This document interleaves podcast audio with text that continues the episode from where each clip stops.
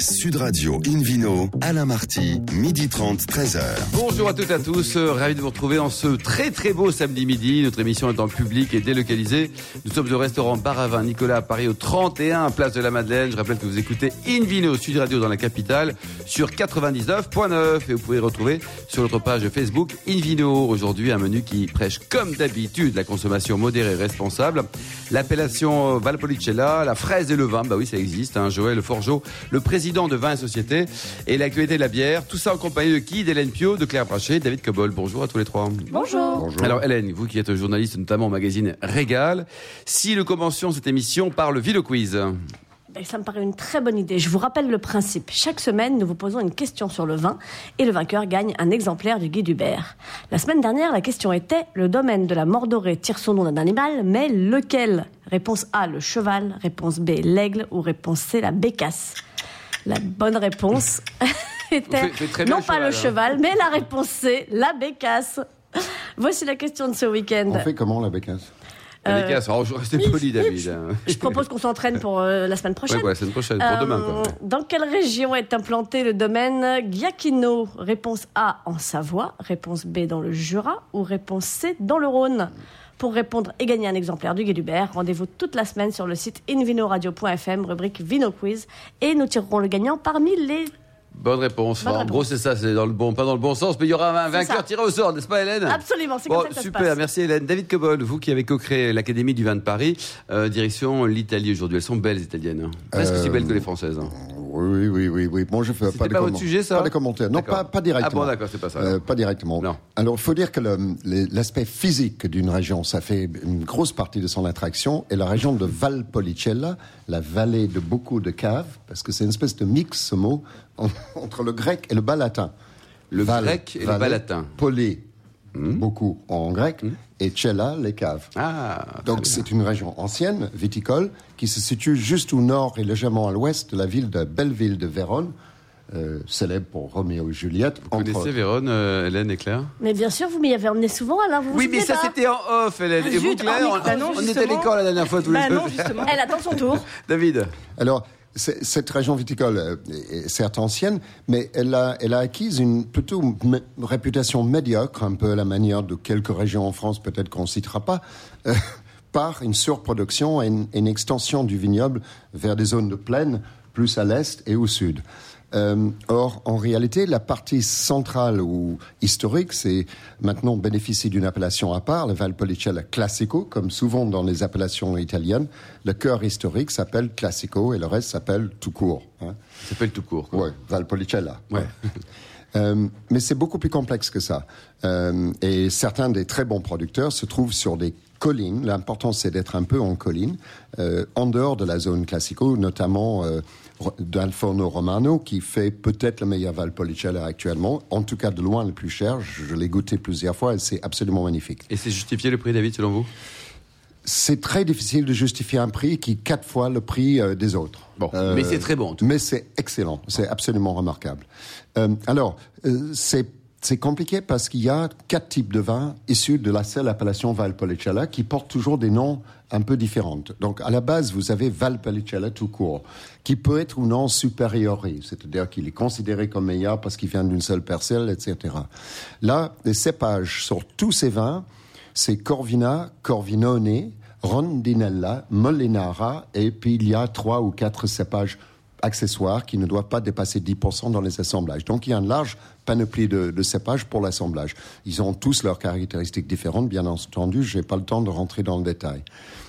Euh, L'autre particularité, c'est qu'il y a une grande tradition du appassimento. L'appassimento, c'est le séchage des raisins, en général, ici, puisqu'on est dans une zone plutôt humide euh, dans le piémont alpin, donc il y a pas mal de pluie, on les met à l'abri, on les cueille juste avant la maturité pour conserver de l'acidité, on les sèche trois mois, quatre mois, ça dépend un peu, et ensuite euh, on les fait fermenter. Alors à l'origine, historiquement, le, le, le, style le plus courant s'appelle Recioto. C'est un vin rouge, sucré, assez faible en alcool. Pourquoi? Parce que lorsque la, la fermentation s'arrête, euh, on conserve du sucre, mais on n'a pas tout l'alcool potentiel. Donc on a des vins qui sont entre autour de 12-13 degrés d'alcool, très sucrés, pas avec des fortifications, donc c'est pas des vins mutés, c'est des rouges sucrés, ce que les Italiens aiment beaucoup, et ça peut être des vins magnifiques. Donc ça s'appelle Recioto di Valpolicella. Après, il y a euh, un autre style de vin qui est assez différent, où tous les raisins sont séchés de nouveau, mais là, la fermentation va au- jusqu'au bout. Et ça s'appelle Amarone di. Valpolicella. Parce que Et ça, le- c'est sucré, David aussi? Non, ah non, Ah parce non. que la fermentation va au bout. Lorsque la fermentation va au bout, il n'y a plus de sucre. Tout a été bouffé par ces petites bestioles qu'on appelle les levures. Ouais, les grands et on a un vin sec, très puissant. hein, souvent, c'est 15-16 degrés. euh, avec beaucoup d'amertume, beaucoup de tanin, puisque quand on assèche les raisins, on a un contact très important entre la peau et le jus, donc on a beaucoup plus d'extraction. Les fermentations sont longues, les élevages sont très longs dans des grosses barriques de 500 litres euh, qui peuvent être en chêne, en cerisier, euh, en acacia, hein, j'ai vu les trois. Et ces vins euh, durent très longtemps. Alors, euh, c'est des vins puissants, comme je l'ai dit, 15 degrés, euh, c'est pas rien. On pourrait dire, si on était un peu cynique, qu'ils servent d'antigel pour les pays du Nord, parce que les, parce que les gros marchés, c'est les La pays Pologne, scandinaves. non Ouais, euh, le, le Canada, c'est le plus gros marché.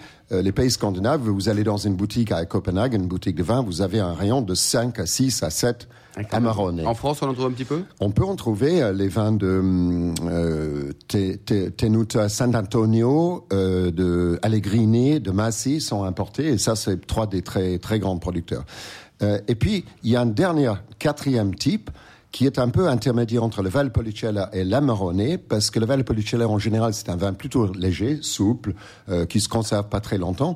Et pour le booster un peu, pour le donner davantage d'intensité et de capacité de garde et de caractère, il faut bien le dire, euh, on a inventé un style qui s'appelle Valpolicella Ripasso. Repasso. Ripasso. Donc, on fermente complètement le Valpolicella. Vous avez votre Valpolicella dans la cuve et vous repassez ce Valpolicella sur une partie soit de lit, soit de raisin séché, de lit de, de Ça apporte quoi, ça, David Eh ben, ça apporte la structure. Ça apporte la structure, de l'intensité, des saveurs, de la longueur, de la capacité de garde, de tout ce qu'on veut. Euh, et c'est souvent la catégorie la, la plus intéressante si on veut un vin ayant un peu de caractère et on ne veut pas de- de- des vins hyper puissants comme les Amarone. Donc là, on a des vins autour de 14 degrés. Euh, donc une énorme panoplie, une énorme gamme de, de vins. C'est une richesse pour Et, l'appellation. et bien sûr, euh, la qualité dépend du producteur. J'en parlerai euh, la Bah, prochaine demain, émission.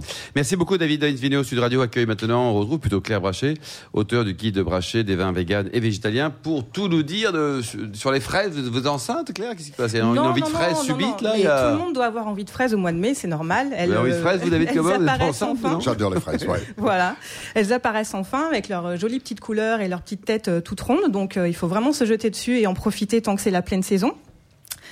Euh, il faut savoir regarder ce qu'on achète et essayer de pas prendre des fraises trop trop grosses parce que ça veut dire qu'elles sont chargées d'eau et que du coup on va avoir un petit un petit peu moins de goût.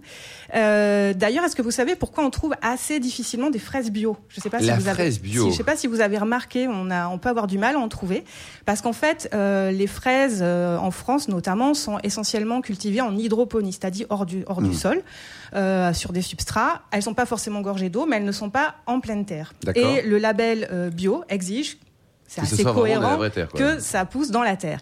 Donc, euh, vous me demanderez pourquoi peut-être, mais c'est, on peut penser déjà au problème. Ben, faut se baisser quand même pour aller ramasser la fraise en pleine terre. Et puis, il peut y avoir des petits problèmes de maladies aussi transmises par la terre. Donc, de très nombreux producteurs ne mettent aucun produit, euh, engrais- enfin, un pesticide, de produits chimiques, pourraient euh, prétendre à être bio, mais du simple fait que ça ne pousse pas en pleine terre, Ah oui, ils n'ont pas le droit quoi. Ah oui, Il y a vous- quand même quelques Vous producteurs aimez les qui font fraises, cet vous, Hélène, ou effort. pas Ah, J'adore ça.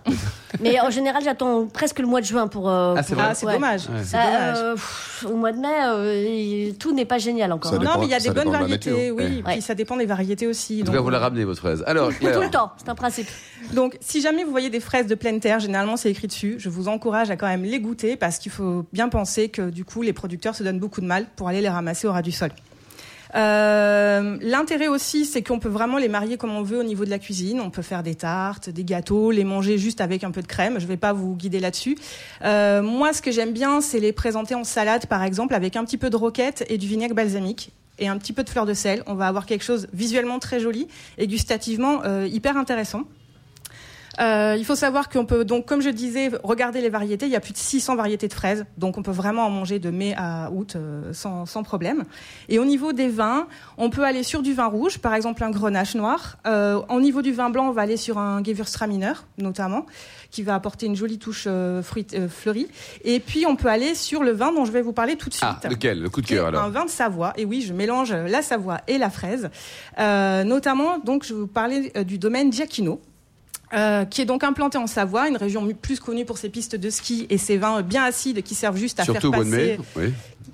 Oh, on ne sait jamais sur le oui, glacier. Vous avez raison. Sur le glacier. Alors, oui. euh, et en fait, les frères Giacchino ont décidé de, de, de, se lancer un petit peu dans une défense du patrimoine savoyard et d'aller de casser un petit peu la mauvaise image quelquefois que peut avoir le, le vin de, de, Savoie. Depuis 30 ans, ils travaillent à faire, euh, à revaloriser des cépages un, oubliés comme le persan, la douce noire, et à donner une meilleure image aussi de la jacquère. Euh, depuis 2006, ils travaillent en bio. Euh, ils utilisent aucun produit de synthèse et ils, ils, hésitent même pas à faire des micro cuvées pour faire des tests. Et le vin euh, que je vous conseille, par exemple, avec les fraises, ça va être leur cuvée primitif qui est un vin assez inattendu. C'est un 100% jacquère. Mais il tire son nom du fait qu'il est produit à l'ancienne, c'est-à-dire qu'il n'est pas euh, chaptalisé. C'est-à-dire le, chaptalisé, vous nous rappelez ce que c'est? Oui, c'est rajouter du sucre ou du mou euh, de raisin rectifié avant la fermentation pour booster le taux d'alcool. Voilà. Et la jacquère, en fait, spontanément produit peu d'alcool, 9 à 10 degrés. Donc la pratique, notamment en Savoie, c'est de la chaptaliser pour faire monter le degré d'alcool à 11-12 degrés. Eux, ils ont décidé de ne pas faire ça. Donc du coup, on a un vin qui, suivant les années, est à 9-10 degrés mais qui est vraiment euh, pas du tout acide, qui a des touches d'aubépine, qui est un petit peu minéral et qui se boit vraiment soit tout seul pour le plaisir en apéritif, un petit verre, soit tout le long d'un repas. Euh, il va très bien se marier euh, avec des épinards et puis ben, pour le retomber sur nos petites fraises, on va par exemple faire une tarte avec un petit fond de euh, confiture d'agrumes au fond pour apporter une petite, nouche, une petite touche acidulée et les deux vont vraiment euh, parfaitement terminer un repas. Bon, c'est original comme, euh, comme mariage. Alors moi j'ai très hâte de goûter pour ça un anglais parce que jusqu'à présent j'ai jamais goûté un bon jacquard. Ah c'est vrai ouais, ouais. Et vous Hélène, vous avez déjà goûté euh, des... Moi j'ai déjà goûté vous êtes des de la jacquard ou sympas, pas mais, mais je, oui ça m'arrive. mais en revanche j'ai jamais goûté avec des fraises. Et alors là c'est Mmh. ça, c'est pareil ça me. Ça intrigue. Ouais, Oui. Ça c'est le, le, le bon plan du jour. En plus là Bon, bah, c'est on- l'heure Claire. En tout cas on a envie de On, déguster. on va Merci tous beaucoup. dîner chez Claire ce soir. Merci Claire, merci également à vous Hélène Pio et David Cobol. Dans un instant, on va euh, accueillir une personne formidable qui s'appelle Joël Forgeau. Il est président vigneron bien sûr, et également président de Vin et Société. Sud Radio Invino, Alain Marty, midi 30, 13h. Retour au restaurant Bar à Vin Nicolas Paris, au 31 Place de la Madeleine, pour cette émission en public et délocalisée avec un nouvel invité, Joël Forgeau, qui est vigneron et président de Vin et Société. Bonjour Joël. Bonjour Alain. Alors vous êtes né en 1966, fils et petit-fils de vignerons, mais également de tonneliers. Les tonneaux, ça marche toujours ou pas? Il y en a moins qu'il y en a eu, mais autrefois c'est vrai que c'était une pratique assez répandue et dans la région viticole de Nantes, comme dans beaucoup de régions, les vignerons étaient également tonneliers la plupart du temps. Aujourd'hui, le domaine, votre domaine personnel, donc c'est c'est 21 hectares. Vous êtes euh, basé où par rapport à La Bolle ou par rapport à Nantes, par exemple? Alors nous sommes à 25 km au sud-est de Nantes, en plein cœur du vignoble du Muscadet Sévrémen. Donc vous produisez quoi Du muscadet, mais également d'autres choses?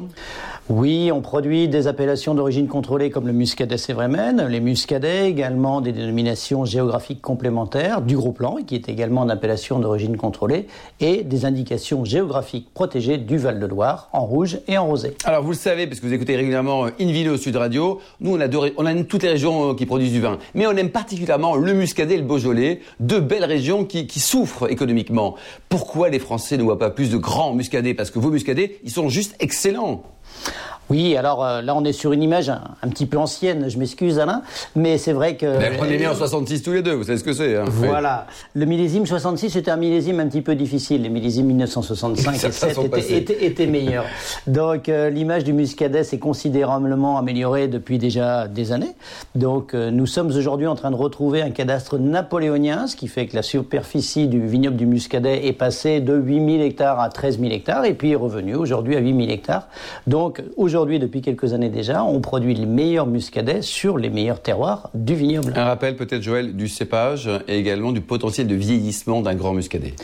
Le cépage du muscadet est le cépage melon B pour blanc. Par déformation, on indique toujours le melon de Bourgogne, puisqu'il nous est venu de la région de Bourgogne en 1635, il y a un petit peu d'années donc. 1635 vous dites. hein. 1635. Alors, Grand potentiel de garde depuis 1635. Ça a un peu bougé, Pas quand sûr même. quand même, ça a un petit peu bougé, mais on se rappelle tous des millésimes mythiques de 1947 qui sont toujours extraordinaires quand euh, on peut On peut encore en trouver. encore déguster un muscadet de 1947, Joël? Ça devient difficile d'en trouver, mais quand on en trouve, c'est extraordinaire. Par contre, on trouve toujours encore dès 1976 à déguster chez les vignerons. Combien ça vaut une bouteille de, de muscadet euh, 1976 C'est le meilleur rapport prix-plaisir des vins au monde. On va y aller carrément. Donc, euh, une bouteille de muscadet millésimé, on va trouver ça aux alentours des 45-50 euros. Ça va rarement les dépasser. incroyable. Quoi. C'est les enjeux de le tourisme dans votre région de production, euh, de votre vignoble aussi personnellement? C'est une euh, très grande région d'accueil touristique avec les châteaux de la Loire entre autres et puis tu l'as rappelé tout à l'heure avec l'océan qui est pas très loin, Pornic entre autres. Euh, on est sur une région qui accueille énormément de touristes. C'est la quatrième région en destination touristique. Ouais, quand même. Quoi. Alors vous êtes président de Vin et Depuis euh, 2012. Un mot sur l'historique de, de la structure et les missions. L'historique, cette structure a été créée un petit peu en réponse à ce qu'il s'est passé en 1991, donc la loi E20, créée à l'intérieur de la loi de santé, qui a mené une restriction de possibilité de communiquer pour notre filière en France. Derrière, donc l'émission de vin et société, on dit toujours que l'on fonctionne sur deux jambes, les droits, les devoirs de la filière. Une partie qui va concerner tout le discours autour de la consommation responsable, de l'éducation, de tout ce qui est consommation euh, également lors des fêtes viticoles responsables, dans les caveaux de dégustation et dans les fêtes organisées par la filière vitivinicole. Et puis également tout ce qui va concerner les droits de la filière, à savoir la possibilité de pouvoir communiquer de notre, euh, sur, sur nos appellations, sur nos vins. Les membres, vous avez, il y a combien ça, ça marche comment? Il y a une, des cotisations, il y a différentes catégories d'adhérents? Il y a 28 membres répartis un petit peu partout en France. Toutes les interprofessions qui sont situées dans les régions viticoles, 22 départements sont, viticoles en France, et puis également toutes les structures viticoles nationales qui vont représenter aussi bien la famille négoce que la famille production. Aujourd'hui, les- grands chantiers de Vin et Société, euh, Joël, quels sont-ils et quels seront-ils? On a euh, actuellement un discours qui a beaucoup évolué depuis euh, les dernières élections, il y a un peu plus d'un an maintenant, avec un président de la République qui a appelé à la révolution de la prévention. On a aujourd'hui un gouvernement qui a demandé à notre filière viticole de s'engager encore un peu plus dans la prévention, et nous on souhaite le faire à l'intérieur également avec euh, de l'éducation. oui. Et les politiques aujourd'hui, ils soutiennent, ils aiment le vin français ou pas selon vous? Alors les politiques en région, dans les régions viticoles, oui, ils ont toujours soutenu la filière viticole. Ils n'ont pas le choix parce qu'il faut bien des électeurs. Hein. Il faut des électeurs, effectivement. Après, c'est le bon sens aujourd'hui qui prime. Euh, on regarde ce qui se passe dans les autres pays, principalement en Europe. Les politiques le regardent également, et ce qui fonctionne. Ce qui fonctionne en Europe, c'est tous les pays qui ont mis en avant l'éducation et la prévention. L'Italie, l'Espagne, pour ne parler que d'eux, par exemple. Et ce qui ne fonctionne pas, c'est l'interdit et la restriction. Ce qui se passe, entre autres, dans les pays d'Europe du Nord, où il y a un fort taux d'alcoolodépendants. Donc, nos politiques sont intelligents. Ils regardent ce que pensent les Français, ce que pensent les vignerons. Et ce qui va bien aujourd'hui aux Français, va bien aux vignerons. C'est l'idée d'une consommation responsable, plaisir et de partage. Le vin français va bien et continuera bien longtemps? Le vin français va bien en termes de production. On a toujours des aléas climatiques qui viennent nous embêter de, de façon assez récurrente. On en a eu de, de très gros épisodes en 2016 et 2017. Pour l'instant, nous sommes au mois de mai. Euh, le vignoble français se porte bien au regard de, au regard de la météo, donc, euh, donc tout va bien. Et puis, on a toujours des images très emblématiques. Pour le monde, euh, la France, c'est le vin et le vin, c'est la France. Mhm. Donc on est optimiste. Et le millésime euh, 2018, là, parole de vigneron, il sera bon comme chaque année? Alors, parole de vigneron, un vigneron aime m'y attendre quand même. On dit qu'il faut attendre qu'il soit dans les cuves et qu'il soit récolté pour savoir ce qui va en être. Mais oui, parole de vigneron, il sera bon comme chacun. Merci beaucoup, Joël Forgeot, le, le président de et Société. Votre domaine, comment il s'appelle d'ailleurs C'est? Le domaine, Florence et Joël Forgeot. Merci beaucoup, Joël Forgeot, le président de Vin et Société. Une vidéo Sud Radio retrouve Hélène Pio, journaliste au magazine Régal, pour une petite chope de bière, mais avec modération, Hélène, quand même. Hein Alors, avec modération, mais, euh, mais avec acidité également, acidulé, devrais-je dire. Euh, puisque euh, les nouveautés en matière de bière cet été, c'est une percée incroyable de l'acidité. Euh, alors la bière, euh, habituellement, on imagine plutôt l'amertume, même la rondeur, la douceur. Euh, alors là, je sais pas si c'est la montée des températures, le mondial de foot, euh, voilà, ce qui les a tous pris, mais c'est vraiment marquant. Alors ce sera très intéressant de voir si le mouvement perdure à l'automne euh, ou pas. Mais enfin, pour le moment, on est. Il y a des modes dedans. en fait dans la bière, c'est ça? Absolument. Alors on va commencer par retracer un peu le, le- le- le milieu de la bière en ce moment parce que ça évolue tellement vite. La France est passée euh, d'une trentaine de brasseries il y a 30 ans à 70 il y a 10 ans et on en est à 1250 Ah, Quand même. aujourd'hui. Vous aimez la bière, Claire, ou pas? C'est extraordinaire. Ouais. Et moi, vous, David Moi, j'adore la bière. Je viens d'une famille brassicole, mais je reste très attaché à la bière. oui. Ouais, c'est vrai. Et alors rien qu'en Ile-de-France, c'est une tendance incroyablement marquée. Il y avait quatre brasseries en 2008, il y en a 52 aujourd'hui. Euh, souvent des toutes petites entreprises, hein, des brasseries de, de moins de 10 salariés qui représentent 94% des entreprises du secteur. Donc euh, c'est c'est vraiment euh, euh, des, des gens qui, qui, qui se lancent comme ça, souvent en parallèle d'un autre métier. C'est vraiment un milieu intéressant euh, qui brasse souvent moins de 10 000 hectolitres par an, voire moins de 1000. Euh, et ça inquiète les, les gros du secteur parce que la bière artisanale a comme ça réussi à grignoter 5% de part de marché euh, en quelques années dans un Au secteur niveau national au niveau national. C'est énorme, hein. C'est énorme, c'est ça, on se rend pas compte, on dit bon 5%, mais à, à l'échelle de ce qui se boit dans ce pays, c'est vraiment énorme. Pourquoi? Bah, Parce qu'on est en plein dans l'air du temps, le développement durable, la production locale, les circuits courts et surtout, ce qui ne peut que nous plaire ici à Invino, une consommation responsable. Ah, bien sûr, bien sûr. bien sûr. consommer moins et consommer mieux. C'est beau ça. Et, euh, et, et- et du coup, vraiment, ce que je trouve intéressant dans la bière en France aujourd'hui, c'est que avec ces phénomènes, elle touche tout le monde. Elle est plus réservée euh, ni aux fans de foot qui vont s'agglutiner devant les écrans de la Coupe du Monde, ni à une élite Qu'est-ce que vous avez contre le foot, là, Hélène hein? Le rugby, oui, mais le foot aussi, non? J'avoue, euh, je, suis, je suis aussi plus rugby que foot. Bon, ça va. Et vous, Ah, que oui, moi, voilà, vous détestez pareil, le foot, vous. pareil, hein. oui, Et vous. Claire? Franchement, le foot, oui. Hockey sur glace plutôt. Ok sur glace, ouais. ça. Surtout au mois de juillet, ça, Voilà. ça cartonne, ça c'est. Bah, on est au frais, c'est très bien. Et puis moi, je peux pas dire que je déteste le foot, mais le rugby quand même. Enfin bon, Un bref, petit, c'est pas, euh, c'est bon, pas le propos. D'accord, ça va. Euh, donc c'est plus réservé ni aux fans de, allez, on va dire sport, euh, ni à une d'équipe, élite, sport à une d'équipe. élite bobo euh, qui se fait plaisir en s'autoproclamant brasseur parce qu'elle a acheté un kit de 3 litres chez Nature et Découverte et qu'elle a transformé son lavabo en brassin. On est content, on se brosse les dents, bon, je sais pas, aux toilettes, c'est sympa. Bref, euh, donc oui, on va trouver cet été des packs de Et de Heineken aux alentours des écrans télé et on entendra à l'autre côté du spectre des geeks disserter sur les mérites comparés du houblon citrus par rapport aux cascades. Mais enfin bon, heureusement maintenant, il y a plusieurs tribus entre les deux. Et euh, plus sérieusement, la meilleure preuve que vraiment ça se démocratise et partout, c'est euh, que Lidl fait sa deuxième foire aux bières françaises cet été, Ça- très bientôt, ça commence le 6 juin, et, et je trouve que c'est vraiment à signaler parce que, euh, enfin, ça, prouve que, des Lidl, il y en a dans toute la France. Bien sûr. Euh, ça a une image de magasin pas cher. Or, ils sont quand même allés chercher des brasseries très sympas. J'ai repéré notamment une Trois Chariots.